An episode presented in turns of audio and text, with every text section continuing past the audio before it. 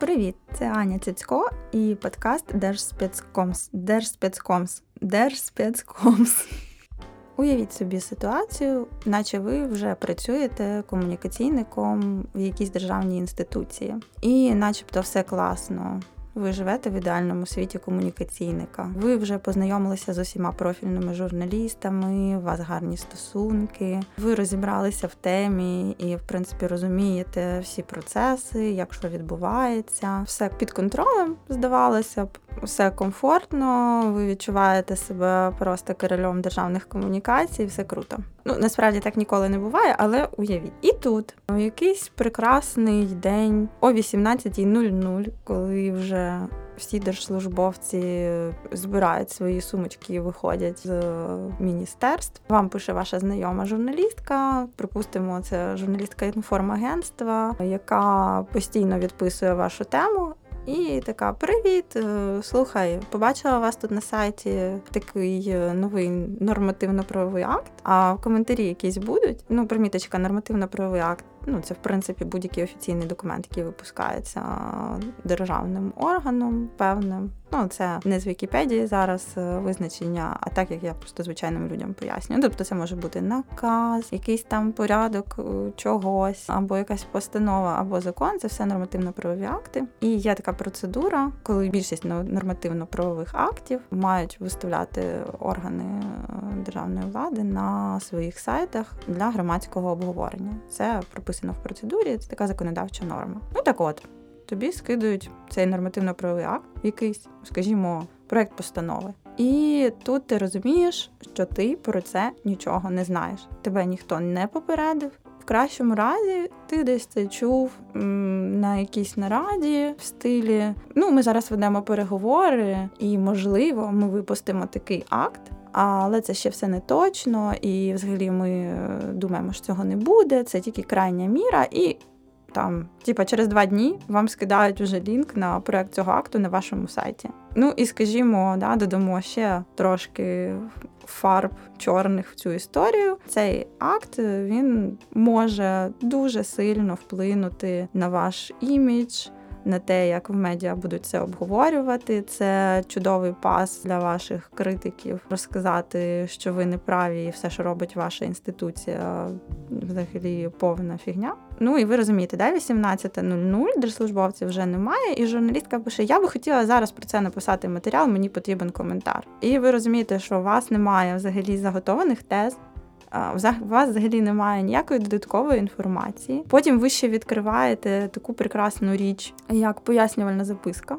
До яка має бути до будь-якого е, нормативно-правового акту. Ну насправді ці пояснювальні записки, якщо у людини, яка їх ніколи не читала, дуже рідко щось пояснюють насправді. Ну тобто вони щось пояснюють, але це не факт, що, що ви зрозумієте насправді для чого цей акт робиться і в чому там собака зарита. Ви відкриваєте ще ще цю записку, розумієте, що там все так пояснено, що інтерпретувати це можна просто якимось жахливим способом і і розвити з цього в соцмережах і всюди просто зрадоньку. Ви розумієте, що одна група ваших стейкхолдерів буде дуже радіти і кричати, що це перемога. Інша група стейкхолдерів, і вона більше буде кричати, що це повна зрада, геноцид, зубожіння і так далі. Ну словом, в голові нормального комунікаційника десь е, за дві хвилини.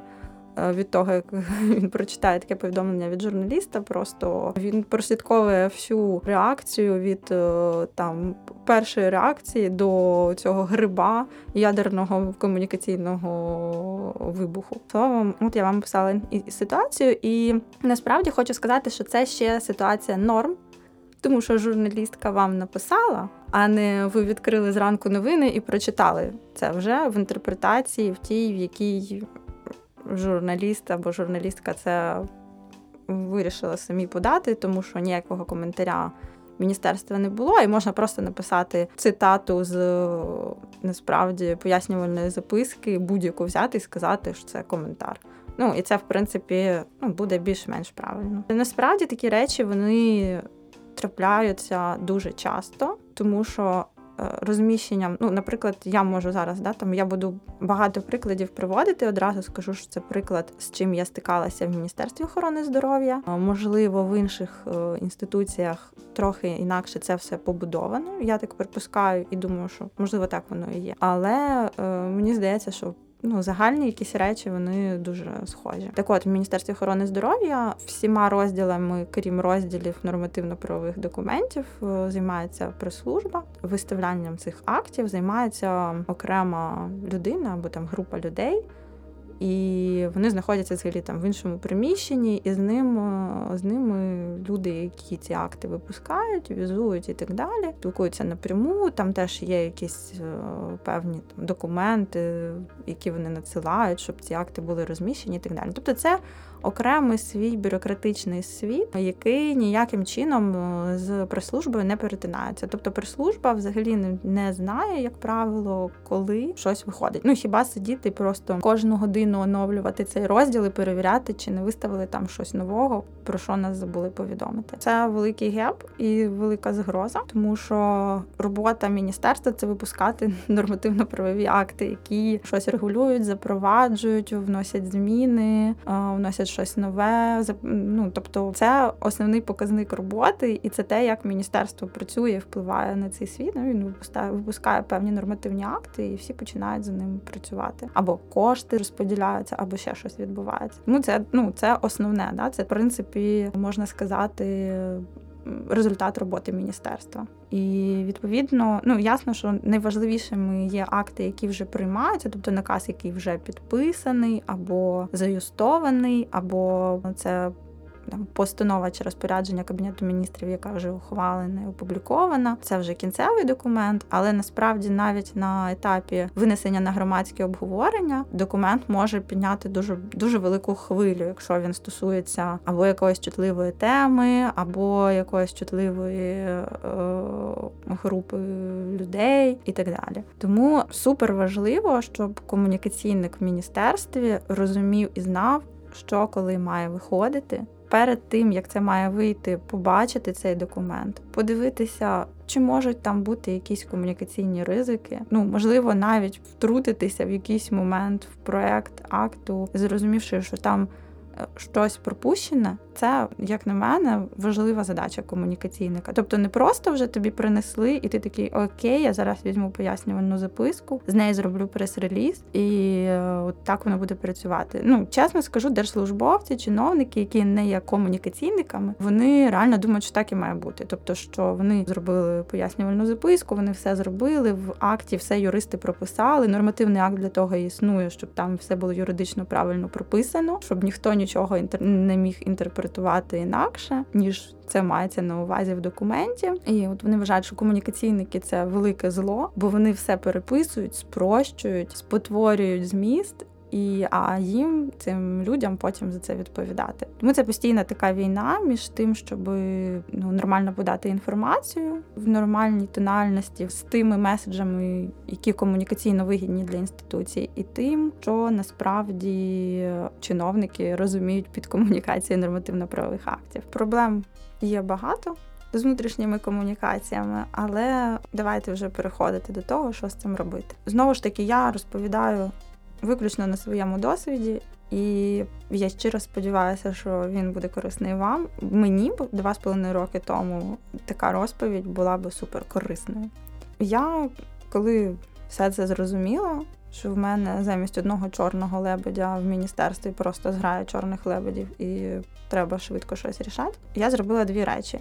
Одна річ була така дуже складна у виконанні і в ресурсах, і вона називається стати просто day-to-day е, детективом у власному ж міністерстві і намагатися там все почути все побачити, тягнути собі кожен документ, який ти бачиш, підходити до кожної людини, яка щось там казала про якийсь проект, драфт, чогось, давати їй свою електронну пошту і тихенько казати, будь ласка, надішліть мені також, і так далі. І друга річ, е, я зрозуміла, що треба в довгостроковій перспективі.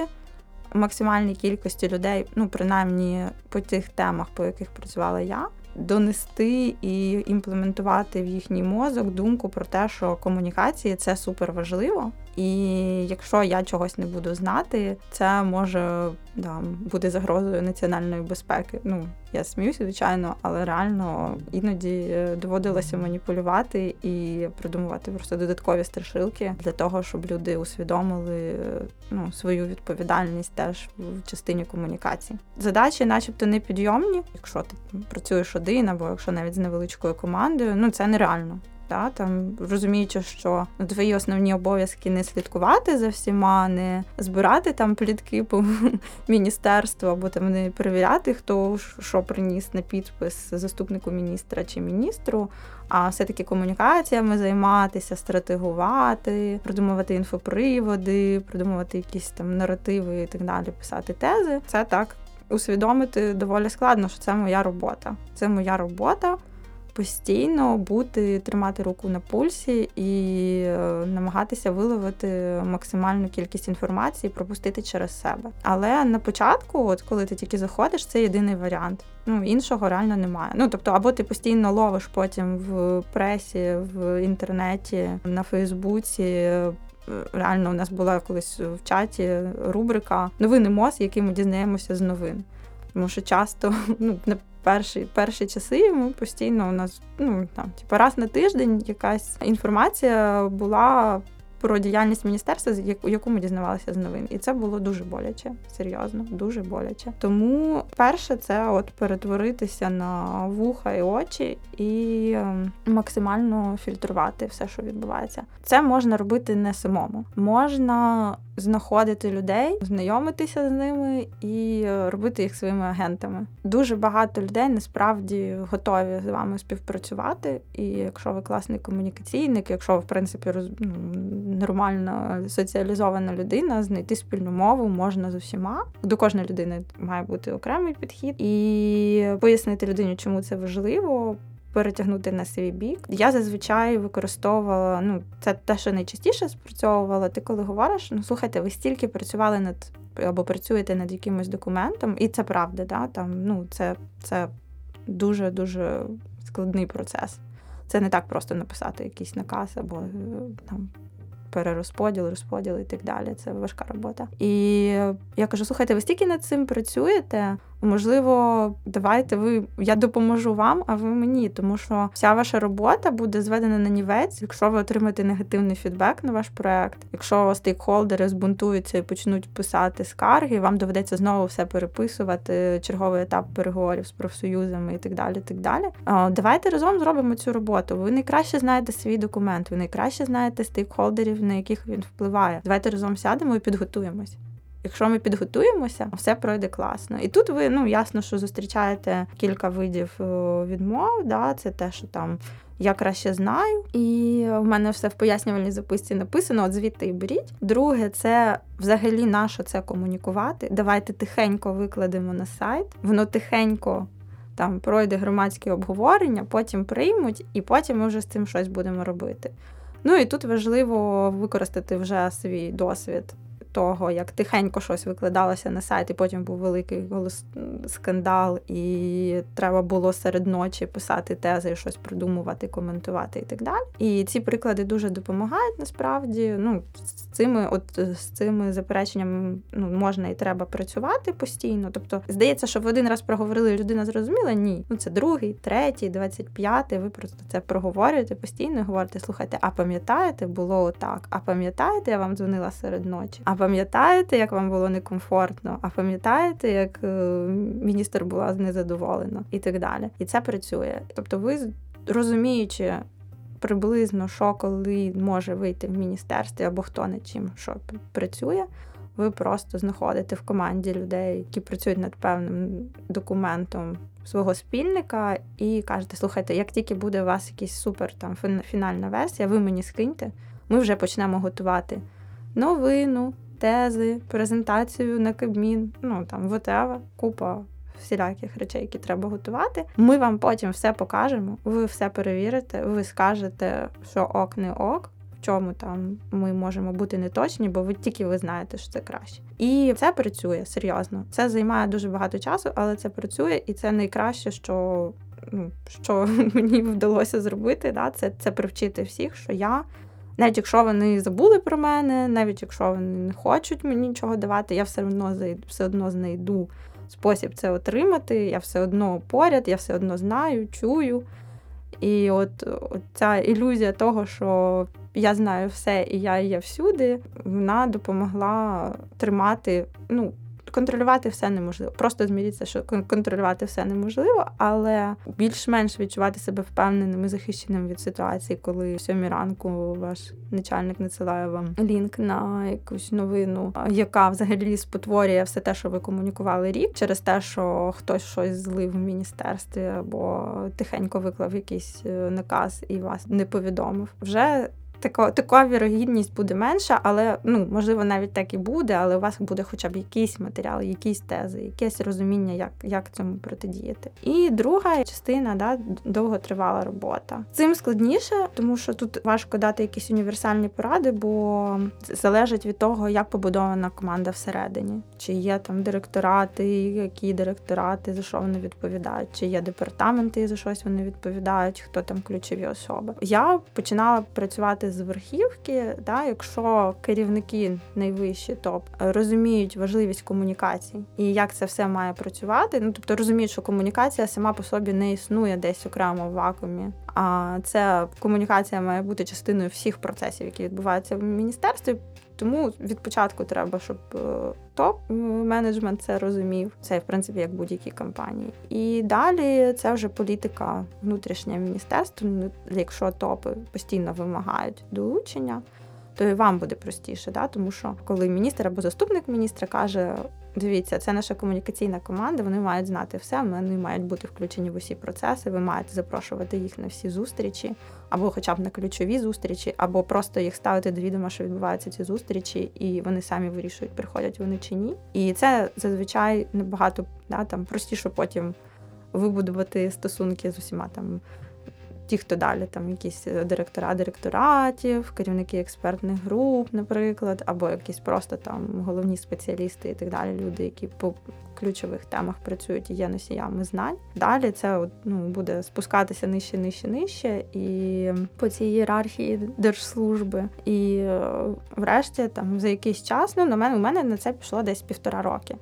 Півтора роки пішло просто на те, щоб люди, ну, в принципі, зрозуміли що комунікації це не страшно, це може бути корисно, що це комунікаційники не вороги їхніх документів, а люди, які хочуть допомогти і допомагають і роблять це фахово. Ну на це пішло півтора роки в міністерстві для того, щоб ключовим людям це пояснити не всім.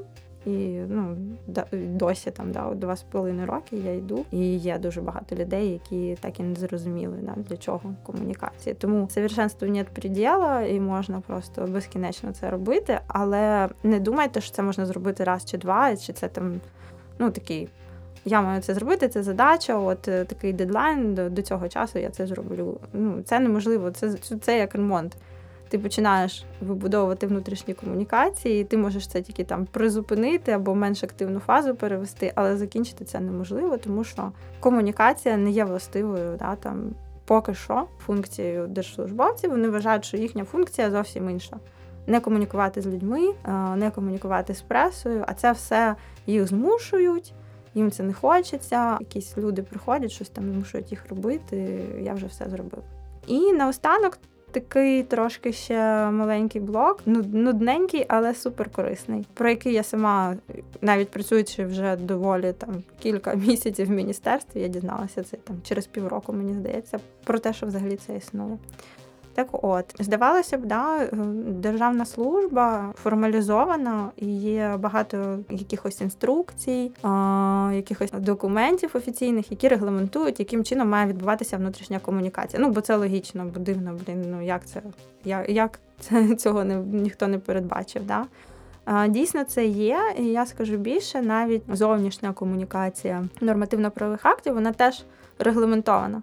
Коли подається будь-який документ на візування, там на підпис, ну, наприклад, це точно стосується всіх документів, які приймаються урядом, то є основний документ і є ще ну цілий пакет документів, які які супроводжують цей документ. І там є дві таких речі: це прес-реліз, не повірите, прес-реліз, який пише держслужбовець, якийсь економіст, наприклад, або юрист. Ну ви можете собі уявити, що це таке, і комунікативний план. Ну, що що ще страшніше. Ну просто я собі уявляю, да, держслужбовця, який ну, в принципі не розуміє нічого в комунікації, то він сідає, йому треба написати комунікативний план і прес-реліз. Робиться це все, звісно, дуже шаблонно, дуже топорно. Комунікативний план, мені здається, взагалі просто переписується Ну, тобто є якась форма, дуже нудна. Ну, це взагалі не схоже на якийсь нормальний комунікаційний план. Нудна дуже форма. Там тут просто міняються назви документів, якісь ключові слова. А, і ще є третій документ це ключові повідомлення. Здається, він так називається, або там ну, щось щось схоже на це, де теж прописуються аля ключові повідомлення. Ну, тобто законодавчо, начебто, все захищено, да? тобто окей, є нормативний акт, його проект, і є до нього там три комунікаційних документи, три. Ну це взагалі класно. Але оскільки це все роблять, ну ці документи змушують писати людей, які взагалі не властива функція комунікації, вони про це нічого не знають. В них є якийсь шаблон. Дуже тупий, дуже не схожий на, на, на і далекий від реальності і вони його просто заповнюють. Мені здається, що в принципі можна було б е, піти далі, да, якщо ми говоримо про довгострокові речі е, на держслужбі. І реально навчити людей правильно складати ці плани і правильно виокремлювати меседжі, або, е, наприклад, скидувати це все вам, щоб ви могли одразу в цих прям нормативних документів, в цих актах прописати все, як має бути. Ну, нормальні ключові повідомлення, зробити одразу нормальний прес-реліз. І е, комунікативний план. Можливо, це ключ до успіху. На жаль, я не встигла це імплементувати в мозі, просто через те, що ну просто через брак моїх людських ресурсів. Але загалом, якщо ви колись будете працювати, працюєте, мрієте піти на держслужбу і займатися там комунікаціями, варто звернути увагу і знати про ці документи, яким чином спробувати, мені здається, з ними теж попрацювати. На цьому все. Ще раз підведемо підсумки, про що ми сьогодні говорили. Працюючи в будь-якій державній структурі, ви працюєте зі зграєю чорних лебедів. Ви ніколи не знаєте, коли цей лебідь щось там випустить на сайті, або ну я вже не кажу про зливи інформації. Тому, займаючись комунікаціями всередині, вам треба стати вухами, очами, бути присутнім всюди, все знати і постійно нашіптувати людям скинь мені, скинь мені цей документ, він має бути у мене. І друге, що ви маєте робити, це е, намагатися всіх переконати, що комунікація є частиною будь-якого процесу, і е, буде вам щастя. А всім нам державні комунікації здорової людини. Цей подкаст є частиною спільноти україномовних подкастів Радіо Поділ. Радіо Радіо Поділ. Поділ. Поділ. Поділ.